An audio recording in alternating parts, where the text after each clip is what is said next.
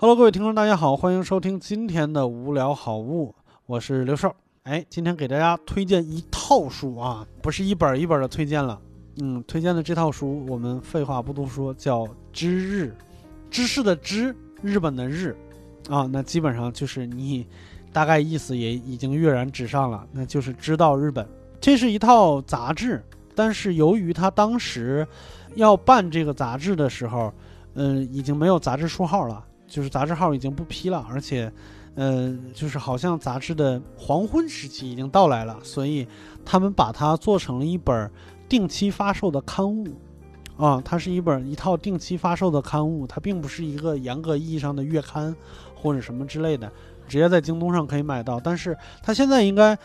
呃，我不我我不知道现在具体出到多少本了，我买到了三十多本吧，应该是从第一本到三十多本，然后。我是那种隔一段时间我要收一批，我要补完，但是经常会发现有一些期已经缺货或者是要加价买了，因为它的方式非常有意思，它每一本介绍一个方面，就比如说它有一本，其实我刚到单立人来工作的时候，我就发现桌上摆着这本书叫《笑点》，笑点就是呃之日其中的一期，在介绍日本的喜剧界，然后。比如说，他专门有一期在讲日本的模型，有一本书专门在讲日本的，呃，漫画。他漫画的那一本就比其他的还厚，他做成了一本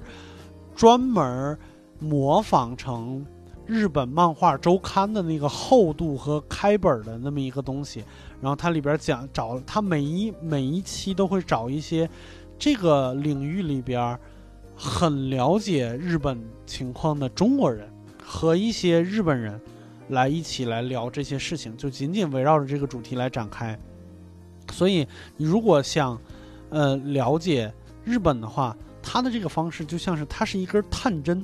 日本就是一块肉或者是一个一个一个什么石头，你把这根探针探进去，你能探到很深，但是你不可能知道全部。这样其实我觉得有一个好处是非常方便大家把自己感兴趣的那一方面买回来。他甚至森女专门有一期，断舍离专门有一期，啊，然后他在这个系列之外还有一还有一个系列，那个是一个季度还是半年出一本一个小册子，叫这一次真正了解日本，那是一个给你讲横截面的故事，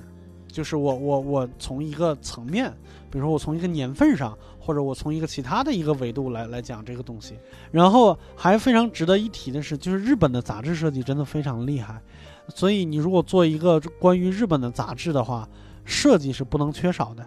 啊，那这个杂志的设计呢，我不知道现在，因为我大概已经一年半没买了，我不知道现在是什么样。但是，一直到在我买之前，它是一个设计过剩的一个状态，就是设计生产力过剩到什么地步呢？说出来有点不好意思，我要批评他们一下，已经有点影响阅读了。就是 好看是好看，但是。功能性丧失了，看内容看得很累，非常累。一会儿要倒过来看，一会儿这看那看的，然后颜色花里胡哨的，一会儿字一会儿大一会儿小的，就整体来看真的都很好看，但是有点影响阅读，这个不好意思啊，这个你们自己啊看着办啊。总之这本书呢，非常我觉得是非常有收藏价值的。然后如果你喜欢日本呢。就是这一套书，你可以挑着买，你不用每一本都买，因为一定有一些东西你是不喜欢的。只有像碰上我这种就是收集癖，我就不买齐了，我就看那些书号，就一一二四五，我就不爽，我就